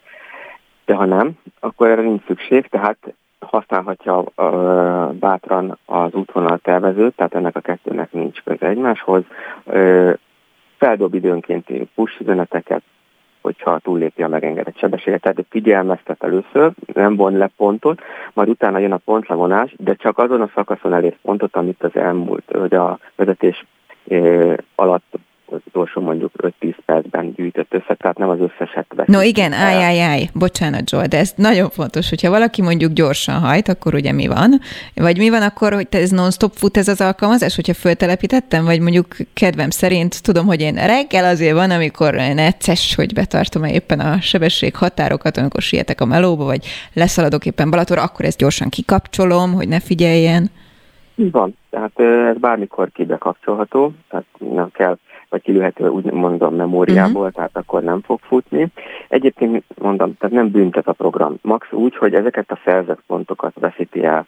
Miután nem tudjuk beazonosítani, hogy ki használta, mert ez egy telefonhoz kötött, uh-huh. tehát nem forgalmi rendszámhoz, így szankciót se tudunk alkalmazni. Egyébként a program nem is alkalmas hiteles mérésre, tehát most nem fogjuk tudni bizonyítani, hogy ő gyorsan hajtott és éppen kihajtott gyorsan, meg hát ugye a gyerek használja, akkor ő meg az arról nem tehetett, például, hogy a szülő gyorsabban ment, és akkor veszük majd elő, hogy éppen hol közlekedett gyorsan. Tehát nem csak vezető, utas is használhatja, de most mondok egy ilyen példát, például felülök egy autóbuszjáratra, megyek valahol vidékre, mondjuk használja az autóbuszvezető, hivatásos miért ne használhatná, betartja a szabályokat, gyűjtse a pontokat, de használhatja egy utas is. Tehát ezáltal mhm. próbáljuk arra ösztönözni a többi közlekedőt, hogy valamilyen hatással legyen a járművezetőre. Tehát Miért rá, jó ez a rendőrségnek így a végére?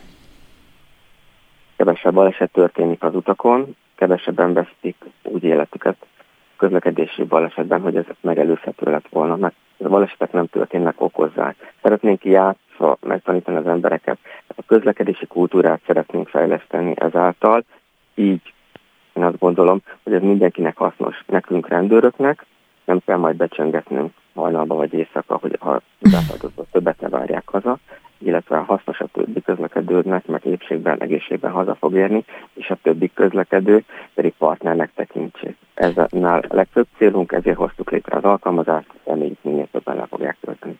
Sok kérdés marad bennem, fogunk még erről beszélgetni. Például mondjuk, hogy lehet-e azt szabályozni, hogy ha anya gyorsan hajt, akkor a gyerek nem tudja a karakterét fejleszteni, és akkor mondjuk így a gyerek tudná összönözni, igen, ugye, hogy igen, igen, igen. anyukám, hát anyukám.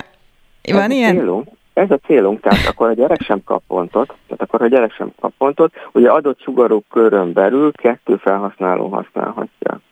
Tehát, hogyha a gyereknek nem fejlődik a karaktere, nem gyűjt pontokat, az azért van, mert valamely szülő, vagy akinek az autójában ül, nem tartja meg a szabályokat. Tehát így, így ösztönözheti a szülőt arra. Nincs annál kellemetlen dolga, amikor a gyermek figyelmezteti a Így van. Anyu ne cigész, anyu ne hajtsál gyorsan. Közben magad, Be... ne nyomkod a telefont, ugye? Így Tehát, van. Egy, tehát ez is benne van, Be... tehát én azt gondolnám, hogy ez mindenkinek hasznos, egy kicsit játék, egy kicsit prevenció, és megsporolhatjuk egyrészt a bírság összegét, másrészt pedig a kedvezmények alapján. Nagyon röviden mondjuk el még egyszer, hogy mi az alkalmazás neve, mert gondolom ingyenesen letölthető. Így van, OBB Point alkalmazás augusztus elején válhat előhetővé, tehát akkor lehet majd letölteni, tehát augusztus első napjaiban. Egyébként már ér a microsite, tehát obbpoint.hu oldalon a szükséges információk rendelkezésre állnak, Berzai illetve már van Facebook oldalunk is. Berzai Zsolt, majd az eredményekről is várjuk, hogy beszámoljon. Nagyon Köszönöm. szépen köszönjük, hogy a rendelkezésünkre állt az ORFK Országos Baleset Megelőzési Bizottságának a titkára. Köszönjük szépen! Köszönöm én is, viszont hallásra! Spirit FM 92.9 A nagyváros hangja Sokan vannak, akik már nyaraltak, sokan vannak, akik tervezték, de nem mentek el. Van olyan is, aki még tervez és nagyon szeretne elmenni. No, nekik próbálunk tippeket adni, pláne, hogyha külföldre utaznak. Kis Robert Richard, turisztikai szakújságíró kollégám a vendégem. Jó reggelt kívánok! Kellemes szép reggelt kívánok mindenkinek, és jó rádiózást! Nyár felénél tartunk, vagy picit több, mint a felénél. Te túl vagy már a nyaralásom?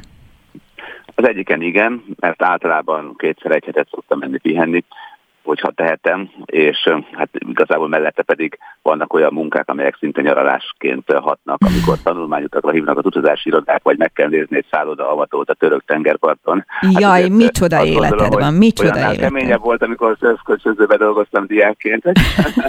Tehát azért ezek is szép dolgok, úgyhogy mondhatnám azt, hogy én állandóan nyaralok, de amikor nyaralok, akkor is dolgozom. Tehát most belföldön voltam, Tihanyban töltöttem el mondom, egy bő hetet, és hát itt is azért voltak bejelentkezések, anyagokat készítettem, írtam egy uh-huh. gasztro összehasonlítást, jártam a tihagyi éttermeket, tehát mivel, hogy nekem a munkám a hobbim, következésképpen azért mindig dolgozok, de mindig pihenek is egy kicsit, tehát én ebből a szempontból elég speciális vagyok. Ugyanakkor két gyermekemet levittük az asszonynal, és hát olyan helyeket kerestük, ahol azért ők is ki tudnak kapcsolódni. Ezt Tihanyban tökéletesen megtaláltuk, mert olyan település, ahol szinte minden valami kultúra, játék, gyerekeknek is játszó helyeket is találtunk, és mellette azért 10 órakor, 11 órakor azért nem dübörög mellettünk a mm. zene. Én azt is szeretem, ezért megyünk el Zamárdiba is, mert Tihanyba elmegyünk az asszony miatt, Zamárdiba meg elmegyünk én miattam, mert én meg azt szeretem, amikor egy picit eh, van élet.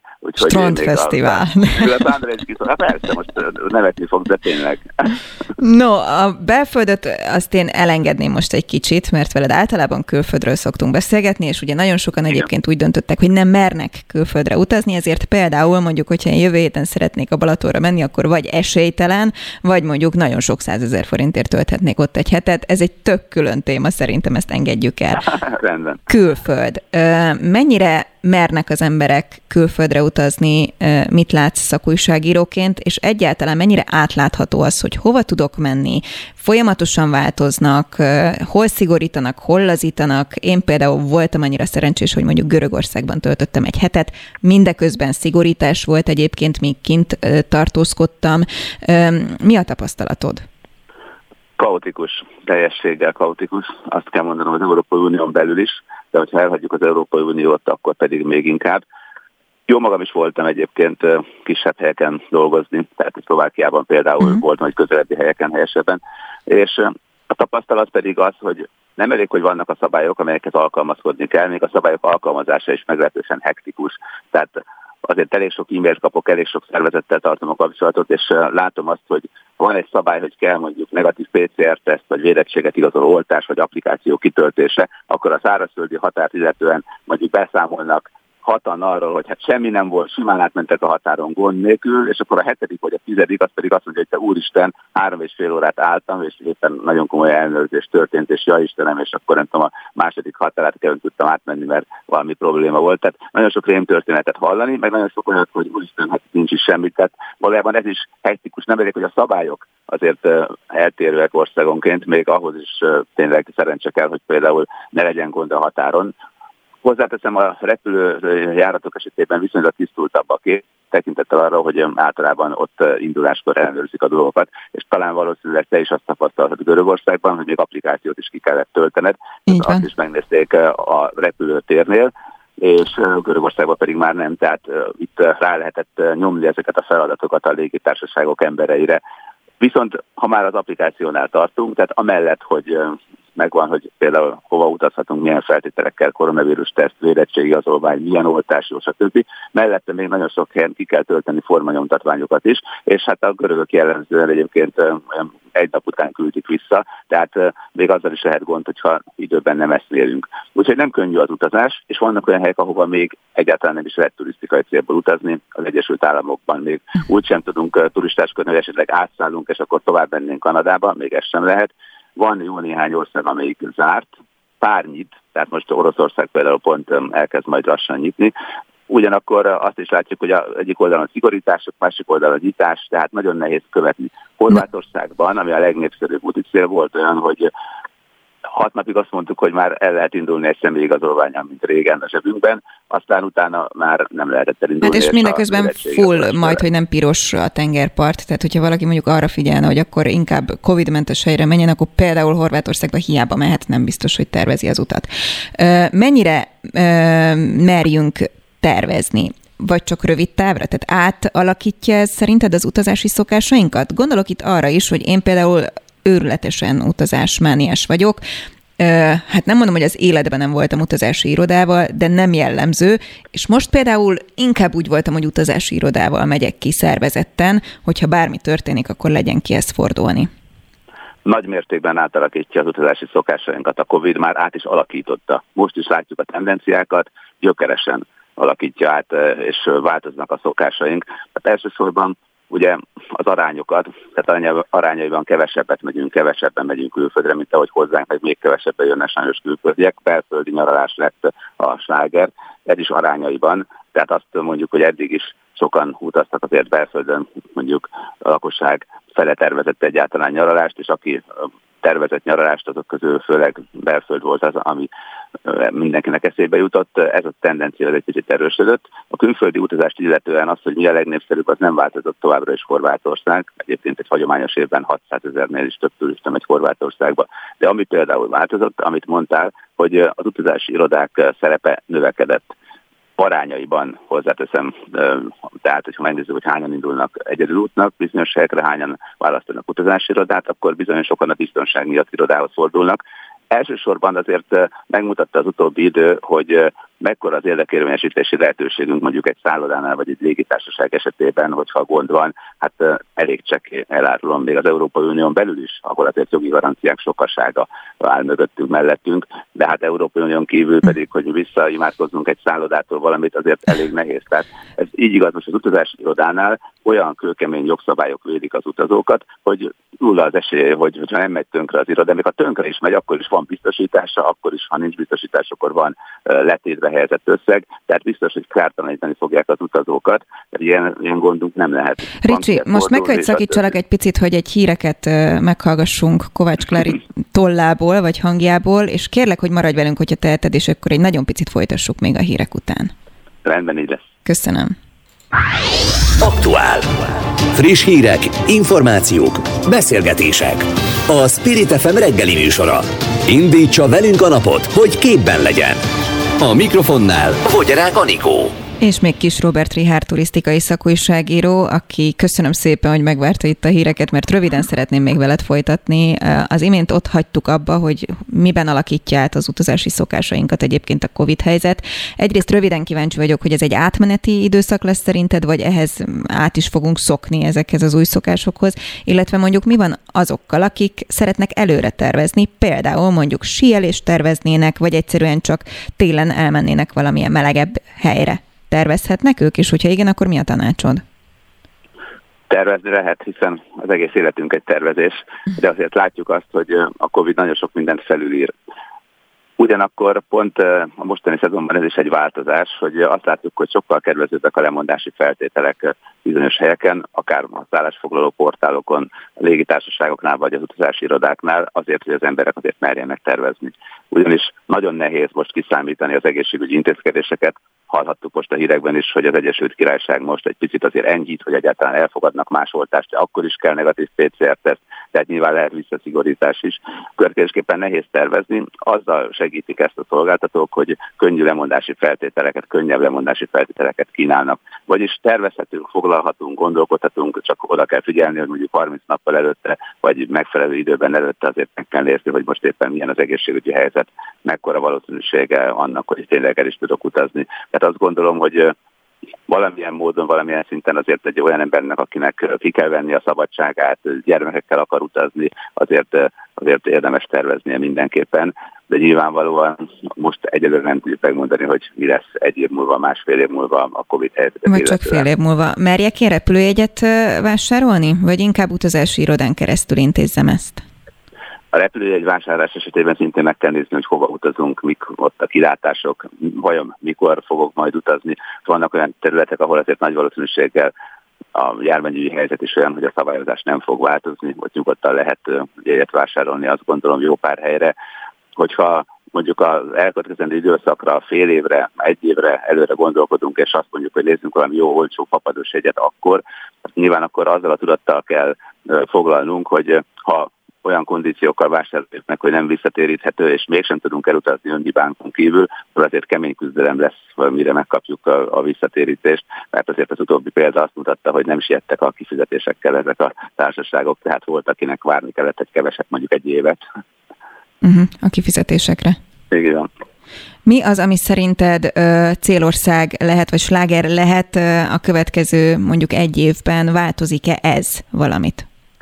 Az egzotikus piacon is már változott, a közelebbi célállomások esetében is, az európai célállomások esetében is vannak azért slágerek.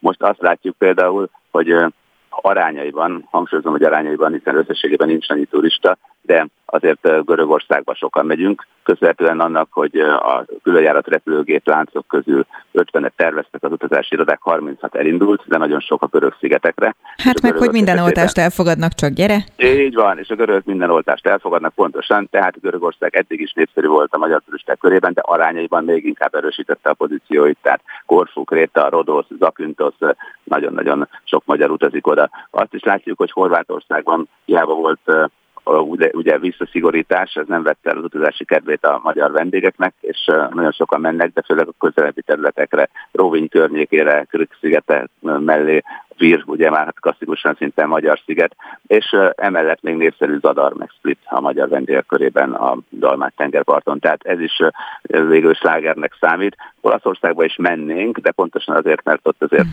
még mindig szigorúbbak a feltételek, egy picit megcsappant az utazni vágyók száma. Akik men, mégis mennek, azok inkább Bibionéba és Kaorréba, tehát azok is viszonylag közelebb mennek. Egyiptom meg Tunézia rendkívül árértékarányos, viszonylag kiszámítható, hogy, hogy mi kell oda, hogy bejussunk, következésképpen ide is azért mennek magyar vendégek, magyar turisták, és hát vannak olyan helyek, ahová bizony kevesebben, vagy egyáltalán nem, hát az Egyesült Királyságban nem is tudunk, következésképpen a londoni utak száma erősen megcsapant, de hát sorolhatnám tovább akár az oroszországi utakat is mondhatom, vagy az Egyesült Államokba. Ha az egzotikus piacot nézzük, tehát ami téli időszak, akkor Fél mondatban, igen.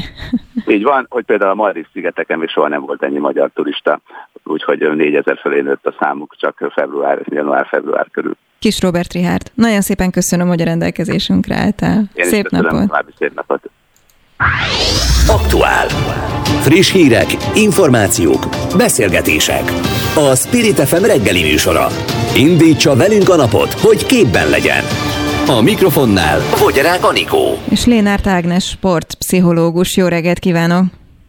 Jó reggelt kívánok, köszöntöm a hallgatókat. Olimpia más szemmel, én ezt ígértem az óra elején, hogy egy kicsit, hát leginkább a sportolók lelkével foglalkozzunk a következő néhány percben. Hogyan lehet megélni sikereket, kudarcokat, vagy épp az, hogyha úszás közben valakinek ugye elszakad a nadrágja, egyáltalán hogyan lehet őket felkészíteni egy ilyen olimpiai időszakra. Kezdjük onnan röviden, hogy miben igazán különleges az ő számukra ez az idei olimpia. Ez már sokszor elhangzott, hiszen a felkészülés, a COVID, a sokszor lehetetlen edzéskörülmények, az elmaradt versenyek, a különböző részvételi nehézségek is mind-mind aggódásra és aggodalomra adtak okot. De szerencsére a sportolók úgy vannak felkészítve jó esetben, hogy ezzel kapcsolatosan a megküzdési stratégiájuk egyre jobb lett. És hát azt tudom mondani, hogy nagyon sokan ezt úgy kezelték, hogy akármi lesz, akkor is lesz olimpia, készülni kell, csinálni kell, meg kell küzdeni ezekkel a nehézségekkel. Na most a másik nagyon fontos dolog pedig pont a reziliencia, ez a talpraállási képesség, hogy akármi történik, akkor is folytatni kell, csinálni kell. Szerencsére az a bizonyos nadrág rajt előtt szakadt el, nem verseny közben, de ettől függetlenül jó magam is versenyzek, és pontosan tudom, hogy ez mekkora nehézséget okoz egy technikai akadály, amikor szinte persze pontosan az ember versenyt fut szó szerint az idővel, hogy meg tudja-e oldani, és ennek megfelelően tud-e teljesíteni. Ilyenkor az is nagyon fontos, hogy a, az érzelmi stabilitást megőrizzék a versenyzők. Ezt úgy szoktuk csinálni, hogy különböző modellezett helyzetekben eljátszuk, hát mondjuk a nadrágszakadást nem, de azt igen, hogy különböző helyzetekben váratlan nehézségek esetén mit kell csinálni. Ez azért fontos, mert ilyenkor az idegrendszer fölkészül arra, hogy egyrészt megoldja a problémát, másrészt pedig a gyors váltás képességére, hogy bármi történik, akkor is az az első, hogy mit kell ebben a helyzetben csinálni, hogy folytatni tudjam. A másik nagyon fontos dolog, hogy az olimpia egészen más verseny. Ez nem Európa-bajnokság, nem világbajnokság, hiába van valakinek tapasztalata, nagyon-nagyon sokszor találkoztam élőben, élesben azzal a gonddal, hogy valaki bejön és azt mondja, hogy eh, nem bírom elviselni az olimpia nyomását, vagy rájöttem, hogy ez tényleg egy másik verseny, tehát erre szisztematikusan előtte föl kell készülni. Például hogyan? Be lehet játszani azokat a hangokat. Most ugye nincsenek nézők, de ugyanezt modellezni kell, hogy mi van, ha vannak, mi van, ha nincsenek, és hogyha a sportolónak például az a jó, hogy szurkoljanak neki, hogy biztassák, akkor például ezt különböző felvételekkel meg lehet oldani, hogy edzés közben is ezt a hangulatot kell teremteni. A modellezésnek az is a nagyon fontos előnye, hogy amikor a versenyző a pályán van, akkor megjelenik az úgynevezett ismerősségi hatás. Ez pedig az idegrendszer számára egy pozitív unalom, ezt most idézőjelbe teszem, ami azt jelenti, hogy az agy megnyugszik, hogy igen, én már ilyen helyzettel találkoztam, tudom, hogy mit kell csinálni. Azok, akik nem készülnek mentálisan, pontosan azt a katasztrófát élik meg, hogy az izom emlékezet, amikor csak az izmok emlékeznek, az néha cserben tudja őket hagyni, és nem értik, hogy miért van az, hogy egyszer az egyik verseny sikerül, a másik nem. Tehát a tudatos kontrollt be kell építeni a dologba, de és hogy ne legyen túl egyszerű a dolog, ha viszont minden jól megy, automatizáltan megy, akkor meg nem kell homokot szórni a fogaskerekek közé, akkor csak egy felügyeleti rendszer marad, és hagyni kell az automatikát, hogy jól működjön. A sportolóknak mindezen helyzeteket mind-mind-mind ki kell próbálniuk, és a sport pontosan attól lesz művészet, hogy a megfelelő helyzetben a megfelelő módszert kell kiválasztani nagyon gyorsan, és bármilyen helyzet van, akkor is annak megfelelően ki kell tartani. Tehát no. ez a perzisztálás tudja meghozni az eredményt, hogy bármilyen helyzetben a végsőkig küzdeni kell. Na most, Arra. amikor a végén, igen, csak egy mondat okay. még, amikor a végén valaki elsírja magát, vagy föltör a feszültség, akkor pontosan arról van szó, hogy valami iszonyatos körülmények között hónapokig, évekig készülnek a sportolók, érzelmi kontrolljuk van, szabályozniuk kell ezeket a dolgokat, és amikor vége van az egésznek, hát persze, hogy megkönnyebbülnek, úgyhogy ez teljesen természetes. Arra hogyan lehet felkészülni, és akkor hozzuk elő hosszú Katinka történetét, hogy valaki mondjuk nem az a nézők által elvárt eredményt teljesíti, és gyakorlatilag gyakorlatilag azt látjuk, hogy az ország egy része népharagban tör ki, hogy, hogy ez hogy lehetséges, és miért nem úgy készült fel, és nem tudom, ami számomra egyébként teljes mértékben érthetetlen, hogyha valaki előtte nagyon komoly sikereket és eredményeket hozott Magyarországnak, miért bántjuk, de ő egy olyan közegbe fog hazaérkezni, ahol az ő szurkolói, vagy a magyarok jelentős része, vagy egy része, hát nem, nem boldogan várja őt haza. Arról szól a történet, hogy egy teljesítménynek nagyon sok összetevője van. Ebből a szerencsére vagy sajnos a, a közönség nem túl sok mindent lát. Ők csak látnak egy eredményt, de hogy azt az eredményt milyen tényezők határozták meg, és azok hogyan alakultak, mi befolyásolta a teljesítményt, mi volt az, ami megoldható volt, és mi az, ami nem, ezt ők nem látják. Sajnos azért Magyarországon elharapózott ez a viselkedés, hogy kritikátlanul mondanak az emberek véleményt, olyan esetben is, amikor nem tudják az összes körülményt, feltételt, és azt gondolják, hogy értenek hozzá. Most ez lehet, hogy egy kicsit keményen hangzik, de azt gondolom, hogy egy sportteljesítmény megítélésénél a gondos, alapos elemzés tud igazán választ adni arra, hogy mi volt a háttérben. Mit Lelkileg ő hogyan tudja ezt feldolgozni, vagy milyen segítséget kaphat, vagy mit éri őt lelkileg, hogy nem szeretik hirtelen? Én azt gondolom, hogy egyrészt ennek a feldolgozásához érdemes szakember segítségét igénybe venni, másik oldalról pedig neki belülről tudnia kell, látnia kell azt, hogy akik megítélik őt, azok nem szakemberek, nem értenek hozzá, és ezek az érzelmek nagyon sokszor csak projekciók, kivetítések. Tehát nem is biztos, most ez is lehet, hogy furcsán hangzik, de mégis, nem is biztos, hogy csak neki szólnak, hanem minden más elégedetlenség is esetleg rázúdul. Tehát nem biztos, mint ahogy a magyar közmondás is mondja, hogy magára kell venni, akinek nem ingen ne vegye magára, tehát neki ezt tudnia kell, de ettől még az érzelmi feldolgozásban azt gondolom, hogy segíteni kell. Nagyon sok riporter ezt nagyon jól fogalmazta meg, hogy az ő eredményei elévülhetetlenek. Tehát tessék az ő pályafutásából a sikereket megőrizni, a többit pedig a szakemberekre bízni. Lénert Ágnes, sportpszichológus, nagyon szépen köszönöm, hosszan tudnánk beszélgetni róla, szerintem fogunk még itt adásban, ha rendelkezésünkre Szép napot. voltam. Köszönöm, Bocsánat, minden jót. Spirit FM 92.9 A nagyváros hangja. A Natur Bio és Vegán megjelölésű hát arckrémeket, illetve kozmetikumokat vizsgálta a fogyasztóvédelem, hogy mire jutottak, és miért volt fontos ez a vizsgálat, ezt is megbeszéljük Helyi Nikolettával, a fogyasztóvédelemért felelős helyettes államtitkárral. Jó reggelt kívánok! Jó reggelt kívánok, üdvözlöm a hallgatókat! No, miért volt fontos egy ilyen vizsgálat? A Fogyasztóvédelmi Hatóság idén elindította azt a vizsgálat sorozatát, amely az úgynevezett zöldrefestés jelenségének az ellenőrzéséről szól. Ez azt jelenti, hogy a vállalkozások nem tesznek annyit a környezetért, mint amennyit állítanak. Ugye egyre több no, gyártó hát. és cég felismerte azt, hogy a fogyasztók egyre tudatosabbak fenntarthatósági szempontból is, egyre több olyan terméket keresnek, amelyek hát úgynevezett zöld logókkal vannak ellátva, akár a kozmetikumok terén, de mindenféle termékszegmens területén, és ezért a Fogyasztóvédelmi Hatóság több olyan jelzést is kapott, hogy nem biztos, hogy ezek az állítások megfelelőek, hitelesek, akár megtéveszthetik velük a fogyasztót, illetve hát uniós szinten is készült felmérés erre vonatkozóan, van, hogy sokszor a fogyasztók nem tudják hol, nem tudnak hol tájékozódni az állítások valóságtartalmáról, illetve több mint 40%-os esetben a vállalkozások túlzó állításokat adnak a fogyasztók részére a termékeken. És ezért megindult ennek a mm, hatósági ellenőrzése, és az egyik köre amely május-júniusban zajlott, a kozmetikai termékek, ezen belül is az arckrémek ellenőrzése. No, mire volt. jutottak?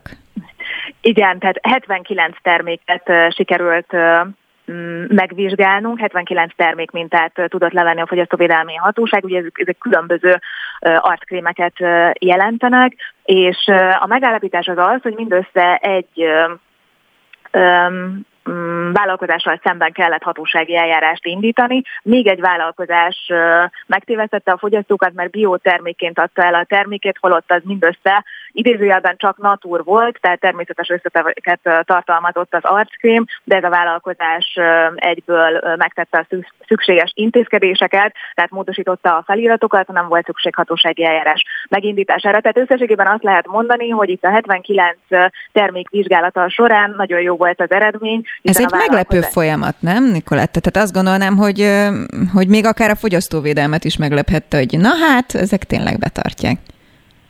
Így van, mi is. Hát azért is indult az eljárás, ugye az uniós felmérések miatt, illetve jelzések miatt, hogy feltételezhetően nem biztos, hogy minden egyes termék mögött uh, tudják uh, igazolni a vállalkozások uh, azt az állítást. És ugye a hatósági eljárás uh, úgy nézett ki, hogy uh, fogyasztóvédelmi hatóság elsősorban a dokumentációt ellenőrizte, tehát ezek a úgynevezett minősítések, zöld minősítések önkéntesek, ugye a jogszabály az végül is annyit ír elő a kozmetikumok területén, hogy mérgező termékeket nem lehet a kozmetikumokba tenni, de ezen felül a zöld állítások, illetve a bio-natur állítások önkéntes minősítés útján helyezhetők el a termékeken. És ezeket a minősítő dokumentumokat, tanúsítványokat kérte be a Fogyasztóvédelmi Hatóság, és gyakorlatilag a vállalkozások nagyon nagy része tudta igazolni a mögöttes uh-huh. tartalmat. Mi az, amit vizsgálnak még most éppen, vagy a közeljövőben röviden ezt mondjuk el még így a végén?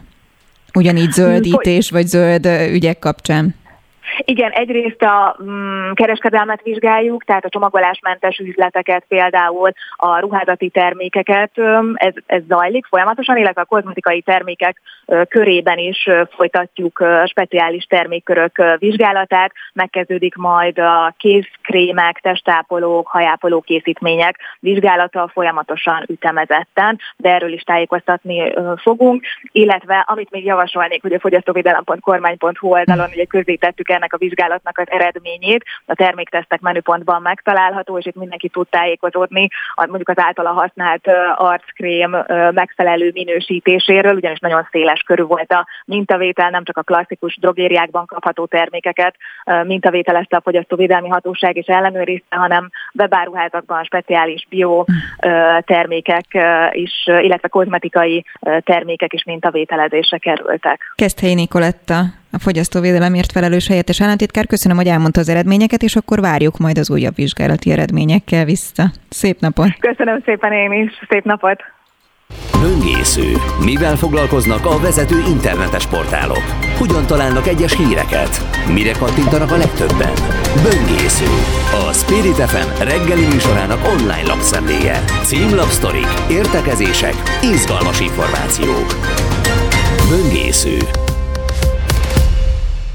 És már is itt van velem Somodi Solymos Eszter, aki a szerkesztője a mai adásnak, hogy azt elmondtam adás elején, és megérkezett egyébként Nagy Angi is, aki pedig a mögöttünk érkező bistrónak a műsorvezetője, és kicsit rendhagyó módon közösen fogunk beszélgetni, mert maradt kb. 5 percünk az adásból. Én kérek elnézést, mert a turizmussal elvittem az időt, úgyhogy ezt így mondjuk el, hogy mi mindent találtál még azon kívül, ami belefért a mai adásban. Nagyon gyors leszek. Az augusztus 20-ai hétvégére lobbanhat be a negyedik hullám. Egyesek szerint Magyarországon már kb körülbelül két hete növekszik, és 15 naponként duplázódik az új esetek száma, úgyhogy van olyan szakember, aki szerint ez pont augusztus 20-án üti be a krakot nálunk. Hogy még érdekességeket nagyon röviden hozzak, drágulásra készel, készülnek az édességgyártó vállalkozások, úgyhogy például a kakaóbab is ennek áldozatául eshet. A múltkor már a kávéval ijeszgettél egyébként Igen. neked, ez a mánia.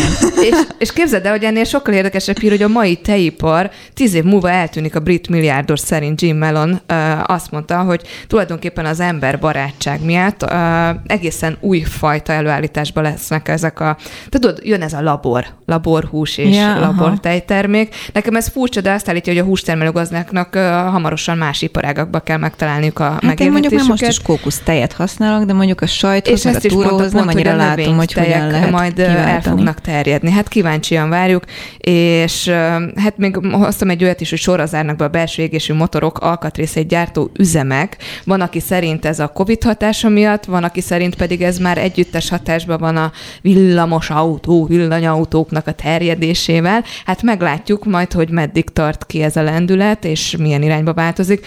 És akkor egy ilyen cukiság, tudom, hogy nem kislányod van, de engem meglepett, hogy a Barbie babákat forgalmazó Mattel vállalat azt mondta, hogy náluk nem csökkent a forgalom a, a Jó, járvány alatt, hanem nagyon-nagyon nagyon sok... Én voltam a legnagyobb Barbie gyűjtő egyébként az ne, általános iskolában, és 15 barbin volt, és az egyik barbimat betettem a nyúlhoz, mert ilyenünk is volt otthon, hogy elrabolta őt a nyúl, és majd Ken megmenti, és míg Ken odaért, addigra megette őt, úgyhogy innentől kezdve én a... gyerekként már fogyatékos barbival éltem, és ő maradt a kedvenc barbim, Angi. Hát akkor Nálatok, én vagyok a... nem is lesznek. Nálunk nem lesznek, de ezek szerint én vagyok a tökéletes ellentéte. Nekem nem soha nem volt barbim, nekem távirányítós autóim voltak. Tök menő, téged fiúnak vártak valószínűleg. Így van, így van, így van. Vastag amit már láttam itt lézengeni, gondolom, hogy hozzátok érkezett. Így van, így van, ő a mai portré vendégünk, ezen kívül pedig foglalkozunk az olimpiával még hozzá sportpszichológiai szempontból, illetve közösségi média oldal szempontjából is, hosszú Katinka érintettsége okán, illetve zenélünk, mert hogy Sodeinde Dorkáék egy nagyon különleges koncerttel várják a vendégeket holnap, és megtudjuk a részleteket, és egy, hadd térek vissza egy mondat erejéig az olimpiára, mert hogy van egy designer, aki egy nagyon különleges pólót tervezett, az összes 302 olimpiai bajnok nevét rátette erre a pólóra, és egyébként még egyéb extrákat is tervez, úgyhogy ők lesznek a vendégek, ők lesznek a témák. Behozzák majd ezt a pólót? Meg tudjátok mutatni a Facebookon követőknek például? Szerintem igen. Igen, igen, igen. Bízunk benne, mert nagyon kiváltsivá tettél. Igen, Abszolút. ez egy tipp és egyben kérés is van. Akkor kettő perc múlva bistró, mm, úgyhogy nem menjenek sehova, várjuk Önöket. Aktuál a holnap nem jelentkezünk, illetve hát egy összefoglaló best of adásunk lesz, úgyhogy hétfőn fogjuk Önöket újra élőben várni, akkor Rónai Egon lesz. Én köszönöm szépen munkatársaim nevében is a figyelmet. A segédszerkesztő Tóth Enikő volt, és Kátai Kristóf volt, aki műszakilag segített volna, hogyha jó gombokat nyomogatok. Legyen nagyon-nagyon szép hétvégéjük és napjuk.